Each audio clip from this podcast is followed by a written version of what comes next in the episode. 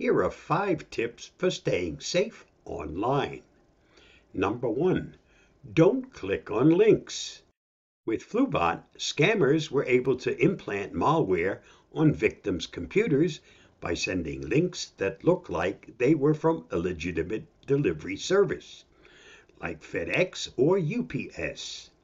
When people clicked on the link, they were instructed to download software to track their package, and that's how they got the malware.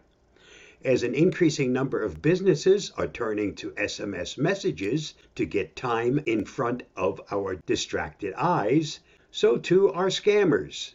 As a general rule, don't click on any link sent to you, whether it's via SMS, another messaging service, or even your email, without checking in with the person or company the message is from first via a different and trusted medium. So, for example, if you want to track a package, go to FedEx.com and put in your tracking number directly there. Or if you get an urgent email from your boss, ping them on Slack or shoot them a quick text to make sure it's really them. It might be slightly annoying, but trust us, it's much less annoying than being the reason your company gets hacked. Protect yourself with a VPN. Think incognito mode is protecting you from being tracked across the internet? Think again. Incognito or private mode is designed to keep your browsing history secret from anyone who's trying to access your computer from your computer. So it's great if you don't want your kids to know what sites you're visiting but not so great if you want Facebook or Google or your boss or the government to know what you're doing online. Tunnel using a VPN means any information you send or receive over the internet is protected from anyone who shouldn't be peeking in at what you're doing. For that, you need a virtual private network. A VPN creates a secure encrypted connection between your computer and the internet. Picture a tunnel traveling through the air between you and a server. You can see what you're sending, your server can see what you're sending, but no one else can see inside that. VPNs are great all the time, but be sure to use one when you're connecting via free Wi Fi like in an airport or a cafe, as those networks tend to be especially vulnerable to cyber criminals. Number three, use a reliable DNS. Because computers don't speak English or Chinese or Arabic or Swahili or any other human language, they need a translator. That's where a domain name system, DNS, comes in. DNS translates your human words into numbers, which is the language computers speak.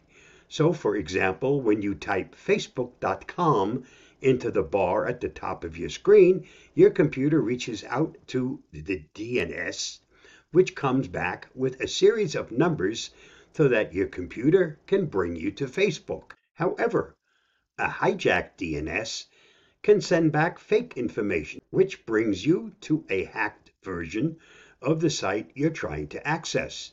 For example, if you wanted to access your bank account, but your DNS had been hijacked, you'd be redirected to a lookalike site, and you wouldn't know the difference. You'd put in your banking info just like usual, only to have that information and potentially all of your money stolen. But how do you know if the DNS your computer is using is reliable? Most of us don't which is why you need software to ensure you're only being sent to a reliable DNS and not a hijacked one. Number four, update your software. One of the most important things you can do to keep yourself safe online is regularly update software.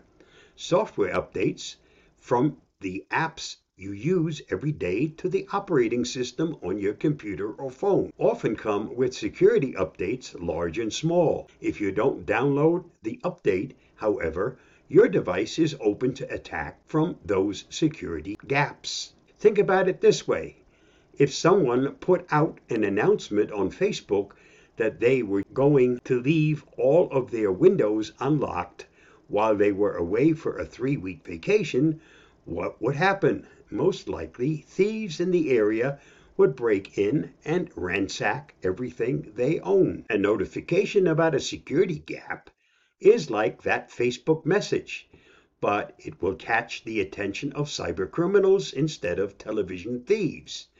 If you don't lock your windows, also known as update your apps and systems, they're going to take you for all you're worth. Number five, use a password manager. If you fell prey to a phishing attack, how secure would the rest of your accounts be? If you use the same password for multiple sites, not very secure. That's why it's essential to create unique passwords for every login and every website. But who has the memory to keep track of all of those? Certainly not me. That's where password managers come in.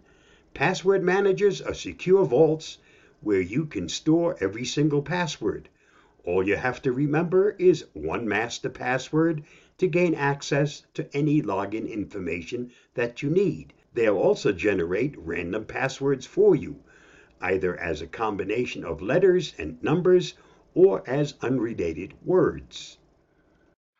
And if you want to create a password on your own without the help of a password generator, it's good to use three complete unconnected words like, for example, zebra auto house, or use a tool like our random password generator.